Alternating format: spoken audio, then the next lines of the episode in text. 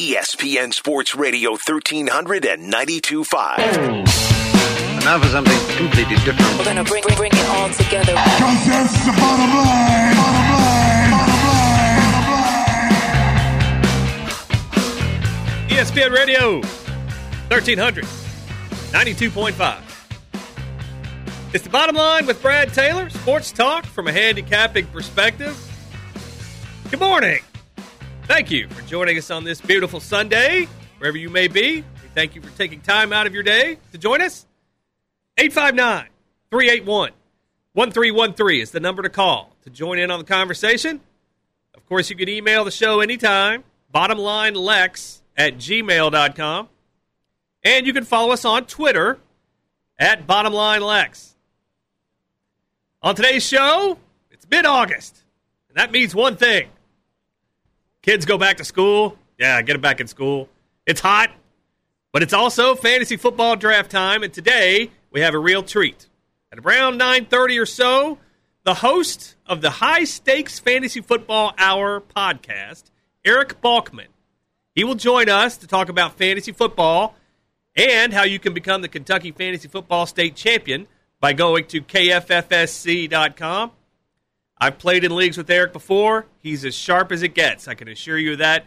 So he's going to drop some knowledge that'll help you win your league, no matter if you're playing for $15,000 for the Kentucky Fantasy Football State Championship or if you're just trying to win 10 bucks ahead from all your friends down in your friend's basement. They will this guy will help you win, I can promise you. He'll join us about halfway through the show today. The Reds blow a golden opportunity yesterday, as only they can. Our NFL trends go about 50% yesterday, and your Bengals were the heartbreaker. But of course, we live to fight another day, the most profitable segment of Lexington Radio, our Mac Daddy Stogie Picks, presented by Jake Cigar Bar. All that and much, much more coming up on this week's Sunday edition of The Bottom Line with Brad Taylor. As always, we thank you for listening. But first, Sage Rosenfels and the 1990 Atlanta Falcons. Headline this morning The Bengals defeated Tom Brady and the defending Super Bowl champion Buccaneers last night by a score of 19 to 14. Of course, Bengals fans marching in unison to go get their Super Bowl tickets now, of course, right? Of course. And of course, we had the over in this one. The total was 33 and a half. And the total ended 33. So even in the preseason, the desert is right on the money with these numbers. Isn't it uncanny? When there's money on the line, those guys out in the desert, they kind of know what they're doing a little bit from time to time. But hey, we live to fight another day. But the NFL was officially back yesterday. 10 games. It was all over television, everywhere you looked, everywhere you looked online, people were talking about these preseason NFL games. Nobody are nobody's talking about Major League Baseball, that it's in the regular season right now. In fact, if you remember that Field of Dreams game in Major League Baseball on Thursday night, you remember that? As great as it was, and it had the highest TV ratings for Major League Baseball in 16 years. I guess just trot out Kevin Costner and play in a cornfield, you'll get some TV ratings. But even though that was the highest rated game in baseball for 16 years, the Football Hall of Fame game the previous week between Dallas and Pittsburgh got higher ratings than that Field of Dreams game. And that Field of Dreams game was as corny and contrived for television as you can imagine. And a meaningless preseason game got higher TV ratings than a showcase Major League Baseball game. That should tell you right there how the NFL rules the sports world and the world as a whole, pretty much. By the way, I'm pushing next year for a naked gun game next year instead of a Field of Dreams game. Enrico Palazzo outclasses Kevin Costner any day of the week, but I digress. But the Bengals won last night against Tom Brady and the team that won the Super Bowl last season. It's a sign of things to come, right? Oh, they didn't just win the game, they dominated the game. The numbers tell the story. The Bengals outgained Tampa 303 yards to 159. Total domination. But as we all know, history tells us that preseason domination is not a sign of things to come. And not just for the Bengals, but for any player or team in this league that looks like they'll never lose a game and score every touchdown in the league in the preseason. If you're a loyal listener to this show, first of all, we thank you so much for listening. But I often talk about moving to Atlanta in 1990. And I do that because it was such a big change. When you go from living in a farm in Madison County all your life to a city like Atlanta, Georgia, you remember things quite well because everything's so different, everything's so new.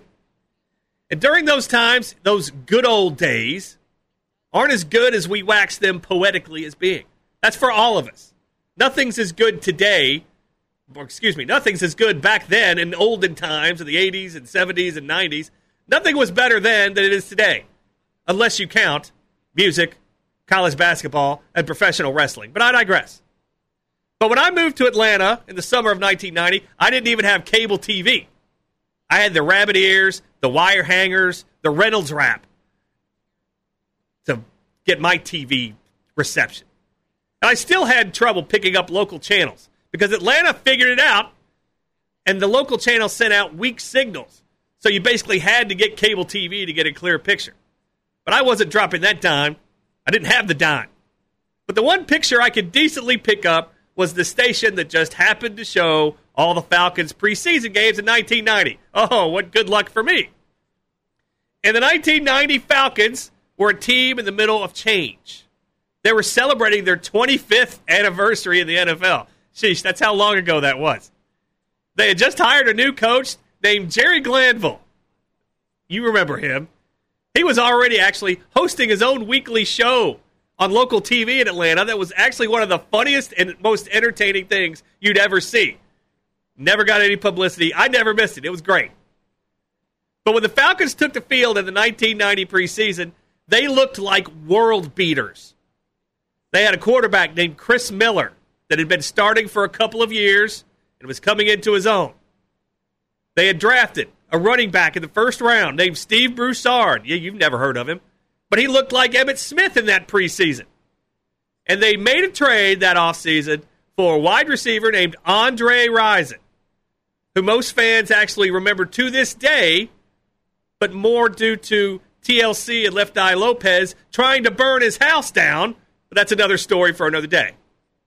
And of course, don't forget, Deion Sanders was on this team as well, and he wasn't full time into baseball yet. He would leave baseball in July and join the Falcons football team. But Jerry Glanville brought an enthusiasm to this team they'd never seen before. Because mainly, he'd been pissing people off for years in Houston. Glanville was so good at upsetting people that in 1989, Sam Wyche of your Bengals ran up the score on Houston and Glanville one year by kicking a field goal on the final play of the game to make the score 61 to 7. And the only reason he did it was because he hated Jerry Glanville. But Glanville had the Falcons in 1990 rolling in the preseason. I had no life, I had no money, so I just sat in front of that TV with the, the Reynolds wrap on it and watched every single play of the Falcons preseason that year. That's how pathetic my life was at the time. Not much has changed, but I digress. But I couldn't watch any other NFL preseason games, and I wouldn't watch any NFL preseason games in their entirety now. But back then, oh yeah, I'm watching every play. And that 1990 Falcons preseason team, the most dominant I've ever seen. Not only did they go 4 0, and the games weren't even close. No NFL team in that preseason scored more points than the Falcons. And keep in mind, some teams played five preseason games that year. And no team had a bigger point differential in these preseason games than those 1990 Falcons. And I was impressed. I was convinced myself this team was going to win the Super Bowl. They're going to come out of nowhere. Nobody's talking about this team. And why not? They were killing these teams in the preseason. And I wasn't the only person who saw it either. All the media in Atlanta saw it too. And of course, they were just like they are here when Kentucky football shows anything. They jump all over it. I remember I had my first ever fantasy football draft in August of 1990. And all those Falcons players were going way earlier than my little draft list showed. Andre Rison went in the first round. And he wasn't even in the top uh, 100 on my draft list that I'd gotten from a magazine earlier that day. That's how powerful that preseason performance was. But it wasn't going to last in the regular season, right? It was just preseason. Wrong. In the first game of the regular season that year, the Falcons, of course, played Glanville's former team, the Houston Oilers. The schedule makers always seemed to make a, com- a couple of uncomfortable matchups like that back in the day. They don't seem to do that anymore, but eh, I think they don't have to today. Back then, they still felt like they had to.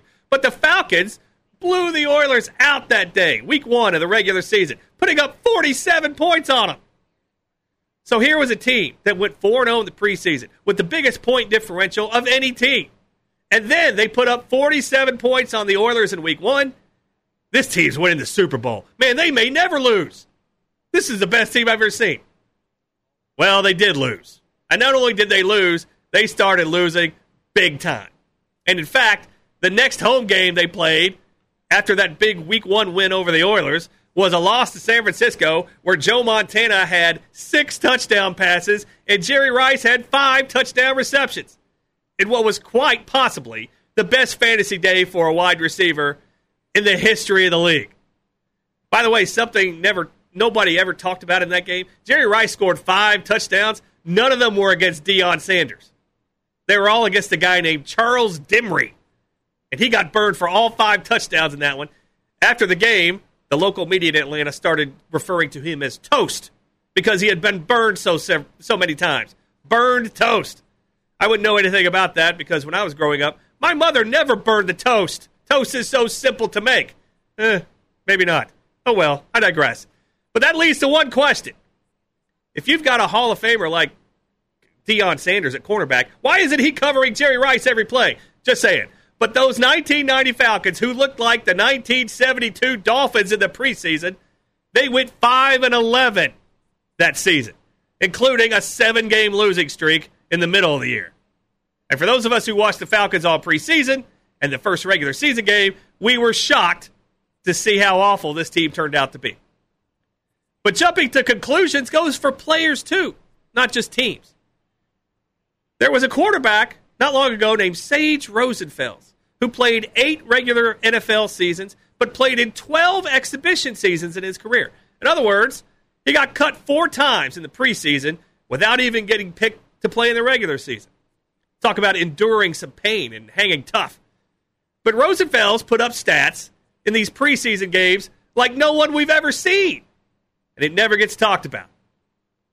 Rosenfels had an eight year NFL career, threw a total of 562 passes for the Dolphins, Texans, and Giants. And in fact, he started 12 games in his career. And he actually had a 6 and 6 record in those games, despite a touchdown to interception ratio of 30 to 29. That would have been good for guys like Joe Namath and Ken Stabler, but not good in the 21st century. But in the preseason, Sage Rosenfels might as well have been Peyton Manning or Tom Brady. In 12 preseasons, Sage Rosenfels threw 549 passes, almost as many as his career regular season attempts. And Rosenfels has a quarterback rating of 93.6. That's very good. Nobody this century has more passing attempts in the preseason or more yards than Sage Rosenfels. Do you know who that is if you walked right by him on the street? Yeah, I wouldn't either then why isn't he starting at quarterback in the NFL? Because the NFL preseason isn't the regular season. Sage Rosenfels was Tom Brady in the preseason, but he's more like Peter Brady in the regular season. And look at some of the other names on this list who have put up huge numbers in preseason games at the quarterback position. The top five, along with Rosenfels, Luke McCown, Billy Volek, Chase Daniel, one of the greatest uh, money making stories ever, and Bruce Gradkowski. Those are your top five NFL quarterbacks in the preseason since 2000. None of those guys are exactly headed to the Hall of Fame anytime soon, although Billy Volek had two months in 2004 where he was the most dominant player in fantasy football history at a quarterback, but that's opening a monologue for another day coming up soon. But in an era where the NFL is considering phasing out preseason games and teams are playing fewer starters than ever, exhibition games and preseason games might seem like they matter less and less. So when you see a team dominate in the preseason, like the 1990 Atlanta Falcons, or when you see a player dominate the regular season, like Sage Rosenfels did for 12 years, just remember take all these results with a grain of salt. Because history tells us that the preseason isn't the end all be all for what's going to happen once the games happen for real. So, although the Bengals Nation should be happy that they went on the road last night and defeated the defending Super Bowl champions and some guy named Tom Brady, no one should be running to the betting windows with a fistful of $100 bills investing in this team to win the Super Bowl. Because that's just crazy talk. And that's the bottom line. ESPN Radio 1300, 92.5. Bottom line with Brad Taylor. Sports talk from a handicapping perspective. Yesterday in Philadelphia, the Reds lost to Matt Moore. Who? Yes, Matt Moore and the Phillies. 6 to 1 was the score. Matt Moore, who has been awful this season, pitched six innings of no hit baseball yesterday, adding in eight strikeouts. Remember when managers used to have to deal with fans and media and the backlash when it came to taking out a starting pitcher who had a no hitter going? Well, they don't do that anymore. Matt Moore had a no hitter going yesterday. Comes out after six, nobody says a word. That's how times have changed. Anyway, our friend, uh, friend of the show, and our good friend for a long time, said it to us best in a text yesterday. Our friend Jeff Drummond sent us a text and told us to look out for the Reds to lose yesterday because they were facing a crappy left-hander like Matt Moore, while the Reds could take out the best in the business like Max Scherzer and Zack Wheeler. Jeff Drummond called that one correctly for once. Uh, we'll give him credit for that, but we'll see how his UK football picks go this season. That's another story for another time. He'll join the show very soon. We know we've been talking about it. We'll see if he still likes to go over on those seven wins. Uh, we disagree. Another story for another show. Jesse Winker was still out for the Reds yesterday. Uh, David Bell says he will return either today or tomorrow, so they don't want us to panic, but maybe there is re- reason to panic. We don't know. But the Reds only got three hits yesterday, including zero from Joey Votto, Nick Castellanos, and of course, Eugenio Suarez, who saw the Suarez o meter drop to 173 on the season. Yippee. But the good news for the Reds yesterday was that while they were almost being no hit, the Padres actually were being no hit by a rookie pitcher making his first major league start. Admit it. You haven't heard of Tyler Gilbert before today, have you? You know why? I haven't either. It doesn't that, doesn't signify that the Padres are struggling. Nothing will. They just had a guy come up from the minor leagues, one of the worst teams in baseball. Oh yeah, by the way, I'm throwing a no hitter against you tonight, boys. Yeah, there you go. So the only thing the Reds really lost yesterday, besides pride and dignity, was a day on the calendar. They still sit at two and a half games behind the Padres for the wild card, with 44 games left to play. The Desert still thinks the Reds have a pulse in this too, saying the Reds currently have a 36% chance of making the playoffs this year. Of course, the Desert also says the Padres have a 51% chance, so they're not exactly totally sold on them either. But that brings us to today, in a game that can be heard right here on ESPN Radio 1300 and 92.5 at 12:35 today. It's the third and final game of this Titanic Battle three-game series and the final matchup of the season between the Reds and Phillies in Philadelphia. A couple of pitchers who have underachieved this season. Sonny Gray for the Reds. He's 4 and 6 with a 4.40 ERA. And Aaron Nola for the Phillies, 7 and 6, 4.35 ERA. Sonny Gray, he's been on the injured list twice this year, and his numbers reflect it. Only two of his nine starts since Memorial Day have been quality starts, and that includes a matchup against Nola and the Phillies on June 1st when he gave up three runs in four and two thirds innings and a loss. But Gray's been a lot better on the road than at home this year, much like all the rest of the Reds pitchers, except for Luis Castillo. On the road this year, Sonny Gray, 3.08 ERA as opposed to 5.44 at home. And the Reds have been a great play in the desert this season as a road dog going 21 and 19. That's a 26.1 positive percent return on investment in the desert. when the Desert thinks that they'll lose. That's very good. So the Reds is a road dog this year, very profitable out in the desert. Aaron Nola goes for the Phillies, a very good pitcher, but he's having his worst season in his career right now. This is a guy who finished in the top 10 of Cy Young voting twice in the last three years. That ain't happening this year. Nola has seen his ERA jump more than a run this year, but his FIP, his fielding independent pitching stat, indicates he's having a little bit of bad luck. That's something we look for when you try to handicap games going forward. In that June 1st matchup with Gray and the Reds, Nola allowed three earned runs in five innings, but got the win anyway. And the Phillies are 11 and 12 when Nola starts this year, while the Phillies are 24 and 16 as a home favorite this year, and they are today a home favorite. Both these pitchers have been terrible in the desert this year. Gray's return on investment minus 15.1. Nola's return on investment minus 17.1. So they're both burning your tickets and killing your bankroll. But the big difference in these two pitchers today the whip. Walks and hits per inning pitched. Gray 1.38. Nola 1.14. You may not think that's a big difference, but it's actually huge. Nola has been the better pitcher this season, and that's the biggest reason why they're favored today. These two playoff hopefuls, they've split the first two games of this series, both by a 6 to 1 score. The Reds won the opener as a big dog Friday night, while the Phillies won yesterday as a big favorite. Today's line opened with the Phillies minus 135, and the public kind of sees two evenly matched teams with balanced action on both sides. Both teams' respective aces before the year, not so much now. But the pros look like they're leaning to the Phillies today, and the Phillies uh, were looking. You probably see the line go up before game time, and a lot of trends favor the Phillies today too. Non-division home favorites hit 61.3 percent of the time this year. Home favorites off a win hit 60% of the time this year. And we could also be looking at another low scoring game in this one. Yesterday, we gave you the right side. We gave you the right total in this one. Total today, nine. This has already dropped to eight and a half. You got two good pitchers. The under is 2 0 in this series. Forecast calling for the winds blowing straight in from center, just like it did yesterday. Might want to look to take the under here.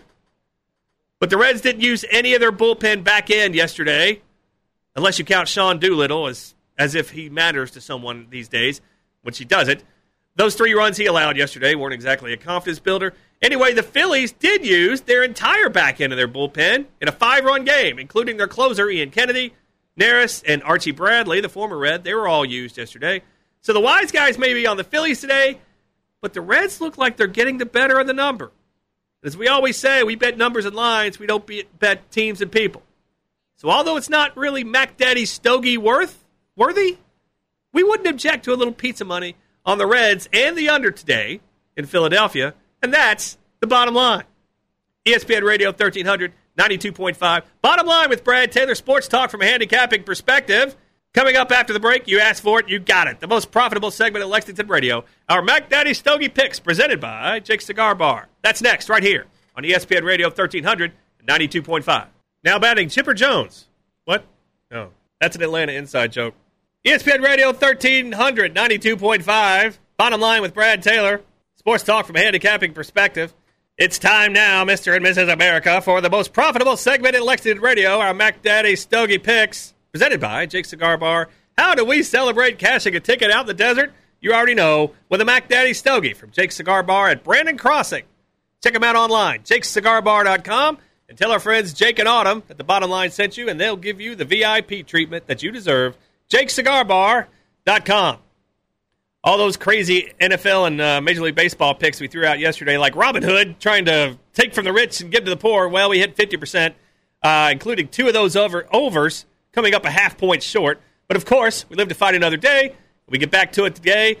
NFL, the favorites went six and four straight up and against the spread yesterday.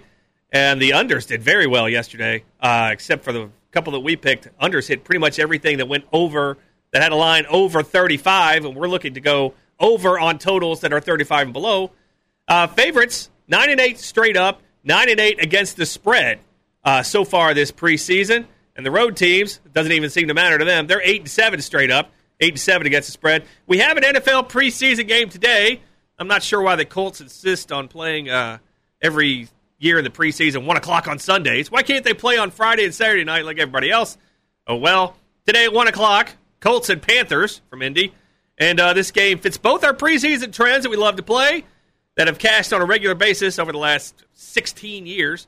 Underdogs of three points or less in the preseason. They cover 55% of the time since 2005. And the Panthers sitting at plus three in this one. By the way, their quarterbacks today for Carolina Sam Darnold, PJ Walker, Will Grier. That's all right. Indianapolis is playing Jacob Eason, Sam Ehlinger, and Brett Hundley. By the way, I heard the fanboys across town talking about Sam Ehlinger on the radio this week, and they referred to him as Dellinger. I'm kidding. I'm not kidding. Seriously, they did. That guy started four years at Texas and he was drafted this year. Are you not paying attention? Do your homework and do your prep. Sure, you're bigger than my little weekend show, but intelligent listeners can discern when hosts aren't uh, keeping up with the things they should be. But hey, you've got a whole big uh, production team, and I just fight my battles alone. That's okay. I digress. Can't knock a man's hustle when he's pulling in the numbers. But we also look to go over in this one today Panthers and Colts. Uh, you see a total of 34. A lot of games went under this uh, yesterday, especially. But this trend still hits 57% of the time over the last 16 years by going over a total that is 35 or less. And this one is. So we'll go Panthers and over 34. Panthers plus three in this one today. Uh, take those bad boys to the desert to smoke them. Major League Baseball favorites went nine and seven yesterday. Thank goodness some underdogs are finally hitting, uh, getting some wins in this. They were really bad for about 10 days the last couple weeks. Biggest upset, of course, the Diamondbacks and uh, Tyler Gilbert's no hitter. They were plus 195 last night. That leads us to our pick today. Uh, the Mariners and the Blue Jays. The Mariners have taken the first two games of this series, winning the opener as a dog, winning last night as a dog. Today's finale, uh, the Jays, Steven Matz, 9 and 7, 4.28. Uh, the Mariners, Logan Gilbert, 5 and 3, 4.05. Line in this one, Toronto opened the favorite. Public says the Jays are a good team, but now you get into the old gambler's fallacy. Oh, this is a good team. They won't lose three in a row to this Mariners team. Uh huh. We think they will. Seattle has value today as a contrarian dog with a little reverse line movement, and that's a high total of nine. So let's look to take Seattle to finish off this series in a sweep against Toronto. We'll take Seattle as an underdog today uh, against uh, Toronto up in the Great Northwest. So there you have it. Panthers three and over the total of 34 in the NFL. And let's take Seattle to shock the world to pull off the sweep against the Blue Jays. Those are your Mac Daddy Stogies. You can take those bad boys to the desert and smoke them. Coming up next here on ESPN Radio, our good friend Eric Balkman of the High Stakes Fantasy Football Hour podcast. He is a sharp guy when it comes to fantasy football, and you'll hear why coming up right after the break, right here on ESPN Radio 1300 and 92.5. ESPN Radio 1300, 92.5. Apparently, Mariano Rivera is coming into the game right now. ESPN Radio, bottom line with Brad Taylor. Sports talk from a handicapping perspective. And our next guest is a man who needs no introduction in the fantasy football world. He is the host of the High Stakes Fantasy Football Hour podcast. He's a guy that's gotten the better of us a few times in the fantasy football world, and he's as knowledgeable as it gets about the sport and the industry. And now he joins us to talk about how you can become the Kentucky Fantasy Football State Champion by going to kffsc.com with live drafts all throughout August, including at Caesars, Southern Indiana, two weeks from now. He's our friend Eric Balkman. Eric, how are you doing today, my friend? Doing great. Uh, we have we're in the thick of preseason right now, so football's back, and obviously drafting is is huge right now, Brad, as as you know, and uh, it's just a it's a great time to be a fantasy football fan. It is, it is, and what we're going through right now is a lot of these preseason games. Now, there's a different way a lot of people look at these preseason games. How do you, as an expert, I mean, does it anything that happened yesterday? Does it change your list or anything at all based on, especially a lot of these quarterback battles? Yeah, I think um, it's weird because last year we didn't have preseason, right. and and I think historically I always looked at it from the standpoint of, well, you, you kind of want to see how these teams are these players and, and what roles they're in, you know, especially running backs and, and backfields, you know, who's getting the start, who's getting the touches, who's running with the ones, who's running with the backups. And I think we're seeing this year, and it, it sort of started with the Cam Akers injury where Sean McVay said that he would not play uh, Darrell Henderson at all in the preseason, and then he expanded that into Matthew Stafford, and then he expanded that into the, the Rams starters, and now we're seeing a lot of teams, you know, sit players throughout the preseason, um, and, and I think that's sometimes, um, uh, you know, a, a good measuring stick of how these teams value these players. So when you hear a coach saying, "Well, we're not going to play this guy in the preseason at all," even though it's only three games, I, I think you got to understand, like, okay this player is, is going to be huge, uh, or is, they expect that player to get huge volume for that team this year. So I think that's how you look at it. And then um, during the actual games themselves, I think you just look at you know who who looks best, you know who looks who is standing out, who looks like you know they should not be on the same field with some of these second and third stringers because those are the players that are that are going to show out. Now nobody's really you know totally impressed me so far. I know Quez Watkins um, on uh, Thursday night for the Eagles. Uh, he's moved up draft boards a little bit, especially considering you know we're hearing from the Philly beat writers that that, that Watkins has been running with the starters a lot in Philadelphia. So this is a guy who wasn't even being drafted in the KFFSC, and now you look at him being you know a potential 15th round, 12th round. I think I saw him go in the 11th round. Uh, of an FFPC draft the other night. Um, that's a guy that I think you would look at as well. So anytime somebody makes a big play like that, you can expect them um, moving up draft boards. Uh, Rhamondre Stevenson is another example too. You know, ninety some yard touchdown run. Um, and even though he's a New England running back, I think people will look at drafting him a few rounds higher than he was going to go before. ESPN Radio 1300, 92.5. Bottom line with Brad Taylor and Eric Balkman of the High Stakes Fantasy Football Hour podcast. I always love to talk strategy in these events. It's one thing to, you know, to talk about the players and who should go here and there, but the strategy is something that I love talking about and getting into. As far as the first round this year, where is kind of your most preferred place? Because we're seeing Christian McCaffrey obviously going first in all these drafts. He only played three games this year. Should he be picked first? And where would you rather draft? I mean, I don't want you to give away the farm here, but if you were picking a place to draft in the first round, especially, where would you like to place yourself in terms of draft position? Well, for me, you know, with the KFFS, you have the third round reversal, and you're you're you're essentially having to buy your own um, draft slot. So you can go as expensive as you want um, with your free agent bidding money. Um, if you want to get that first uh, overall pick, which I don't think I've been able to snare in any KFFSC drafts yet this year, um, which I think would, you know, McCaffrey is essentially like two running backs when you're getting him um, it, it, when he's healthy. He's he's on fire, so it would make some sense. I've I've drafted early in in the first round, and I don't mind it. Um, I like getting Alvin Kamara early. Uh, that he's been one of my favorite players again this year. Um, Dalvin Cook, I, I think, makes a lot of sense at the back end, or beg your pardon, at the front end of the first round. It seems like a lot of players like going to, to those 10, 11, 12 spots um, because then, you know, you'll get the first uh, picks in the third round uh, as well. So I think those spots historically go a little bit more expensive than than what I'm uh, you know used to spending. I don't mind the middle, Brad. Uh, it's it's it's not bad to to be in there. I mean, you can get a guy like Derrick Henry, Davante Adams. If you wanted to go with Travis Kelce, you could do that as well. And and then you know you're you're not really necessarily penalized by the third round reversal because you're going to be basically in the same spot. So I'll draft from wherever. Um, I, I think the the um, the back end is enticing, um, but I don't know if I always want to spend that much free agent bidding dollars on that draft slot to draft there. So I'll just kind of go wherever and formulate my team from there. ESPN Radio 1300, 92.5. Bottom line with Brad Taylor and Eric Balkman of the High Stakes Fantasy Football Hour podcast. Yeah, I'm always a guy that likes to go towards the end of the round, you know, the first round, and kind of get the, the, the kickback, the early second round pick, the early third round pick. But we look at these first round picks, and I'm looking at a couple of drafts they've had this week at the KFFSC, and the first five are kind of in order McCaffrey, Dalvin Cook, uh, Kamara, and then Diggs and Adams, the receivers. But then after that, it's kind of a mixed bag. That's when people start to juggle the lineups a little bit. Is there someone going in the first round of these drafts that you think should not be going in the first round? Well, he's probably out of the first round now recently. Um, but Saquon Barkley yeah. is a guy I just, you know, I, I cannot get on board with. Um, there's just so many unknowns with him. And I know he's off the, the preseason pup list and he can practice, but even if that is the case, the Giants have already said that they're going to take the long view with, with Barkley. um, and that he may not get his normal workload in September.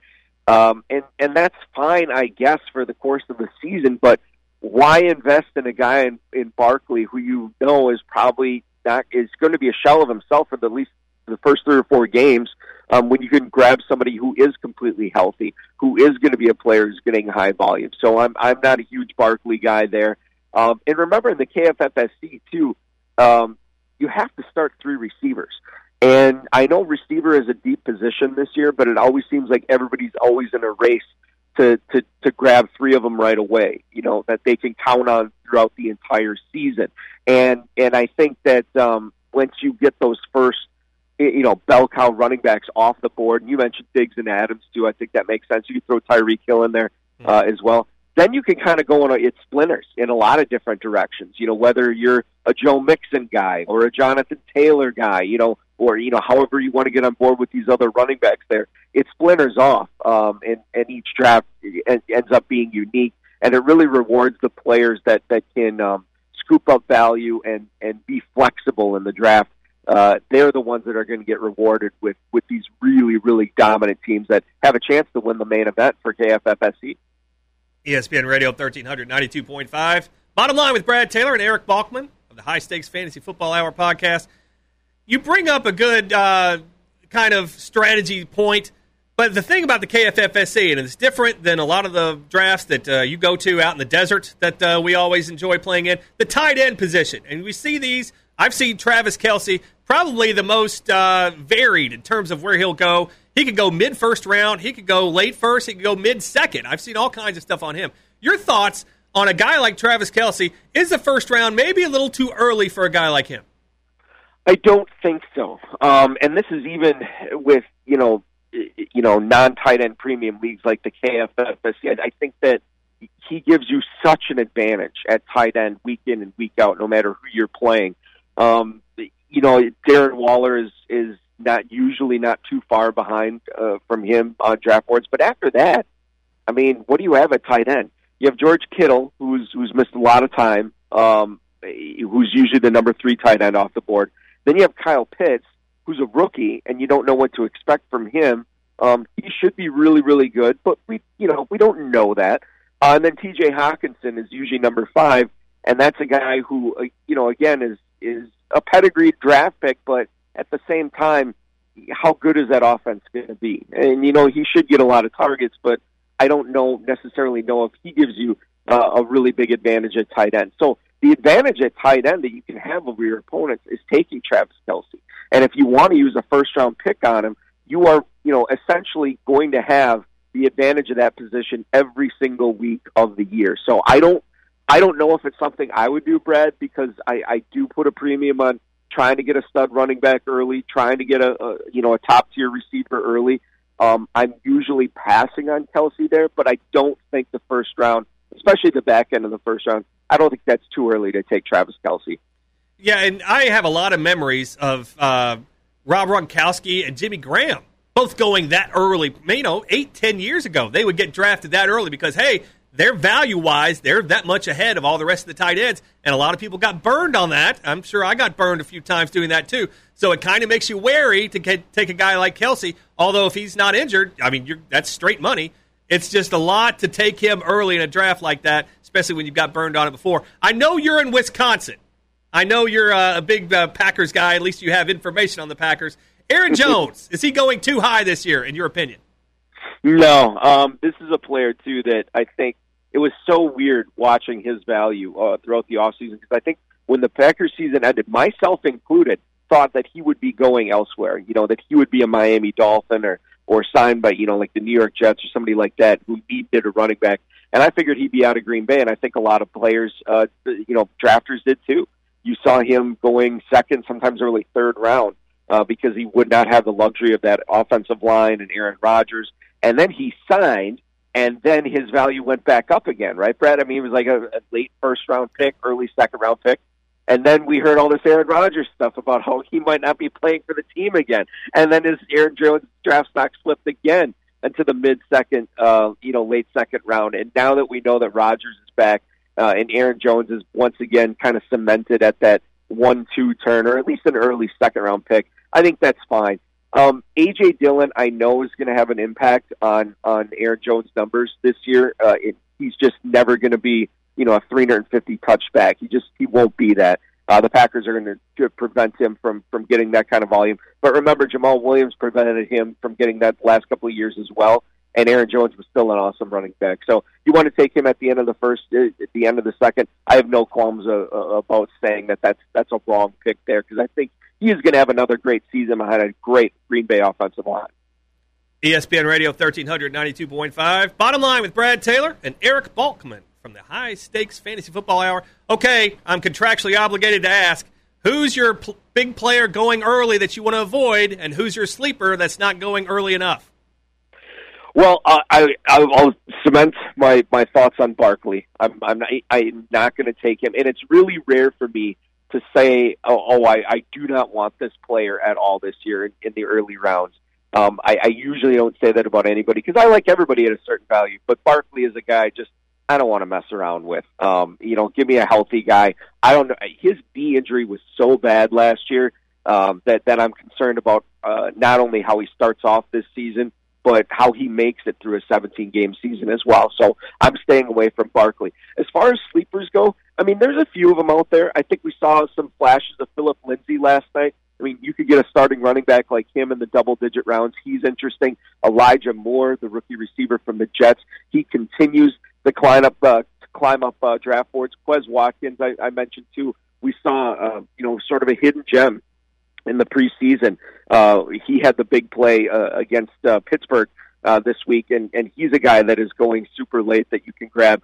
Um, if you wait on tight end um, and uh, you need a backup late, I think CJ Uzomah makes a lot of sense. This is a guy that um, the the Bengals offensive coordinators already said could have a 50 catch season. If you can get a 50 catch tight end in the 20th round of your drafts, you're going to take care of that every single time by grabbing him. Samaje Perine, uh, think about him, the backup uh, running back for the Bengals. Um, if Joe Mixon does indeed miss time again, Perine's probably going to be the guy, and he's like a 14th round pick uh, at this point. So I think you could grab him and maybe only play him two or three weeks out of the year, but that's good enough for mm-hmm. a 14th round pick. Uh, ben Roethlisberger, I'll, I'll leave you with him. Chase Claypool, uh, Diontae Johnson, and Juju Smith-Schuster, all essentially sixth round, fifth round picks. Yet Ben Roethlisberger is is like the 29th quarterback off the board. I don't think everybody is wrong about all those Steelers receivers. I think people are wrong about Roethlisberger, and I would grab him late as well, Brad. He's Eric Balkman. He is the host of the High Stakes Fantasy Football Hour podcast. Eric, tell the folks uh, where we can find you on social media and about your podcast. I'm at Eric Balkman. The uh, my podcast is at HSFF Hour. I also host the uh, RotoViz High Stakes Lowdown as well. We'll get that uh, crank back up um, once the NFL season starts. And uh, Farrell Elliott, who you know, who the listeners know on these airwaves, the co-host of the High Stakes Fantasy Football Hour as well. He joins me each and every Friday. Um, it's basically wherever you can find podcasts, and uh, kffsc.com is where you can register and play against me there. Uh, can't wait to do it again this year, Brad. He's as sharp as it gets. Take it easy on us this year, will you, Eric? I, you know, just let the rest of us get cash a ticket here and there. We, can you do that for us at least? I, I will do my best. I uh-huh. Yeah, sure you will. Problem. He's Eric Balkman. Eric, thanks so much for joining us, buddy. Thanks, Brad. Have a good rest of your day. You too, bud. Eric Balkman, High Stakes Fantasy Football Hour podcast. Make sure to check him out online and make sure to sign up at kffsc.com. Coming up after the break, we will talk with our good friend and uh, the master of high school football coming up starting this week. He is the great Angelo Carriero. We will hear from him coming up next right here on ESPN Radio 1300 and 92.5. Dr. Feelgood in the house. ESPN Radio 1300, 92.5. Bottom line with Brad Taylor, along with our good friend and a man you'll hear at the top of the hour, and the voice of high school football here in Central Kentucky. A man who's going to take you on a ride for the next few months until we crown some state champions. He is Angelo Carriero in the house. And I was going to say my name is not, my name is my name is not Emmanuel, but it was oh Emmanuel here. I get what you're saying now. Okay, now we're all riding on the on, on the same horse. Did I? Um, a, I apologize for that. Go ahead. So I have to appreciate or say to you that I appreciate everything that you do with your fantasy football stuff because Brad, I'm one of those guys that uh, I make the playoffs every year in my fantasy football leagues, but I never win the big one. So all of the help that you've had coming on there, the most successful time, and this is a very important uh, word to your audience from a guy that doesn't win a lot. Okay, it's a, this is what you got to uh, this is what you got to avoid. One year, I drafted all players that I didn't like, but I knew would be good because in fantasy football, I like to choose players I like. So I chose a whole host of players um, that I was not a fan of, but I knew were good, and um, I had my most successful fantasy season ever. So put your emotions out at the door as soon as you go into your fantasy draft and draft just by the words that, that Brad and his cohorts have given you the last couple months because that's the only way you're going to win. I am trying not to shed a tear here, ladies and gentlemen. He has learned a lesson. Take emotion out of your decision making process. He is the great Angelo Carrero. He will be on at the top of the hour and he will have all kinds of news about high school football coming up this season. We thank you so much for listening. Make sure to listen to him. He's got great stuff coming up. Uh, follow us on Twitter at Bottom Line Lex, which Angelo does it. He will soon, I hope. And uh, make sure to email the show anytime, bottomlinelex at gmail.com. Until the next time, as always, may the winners be yours.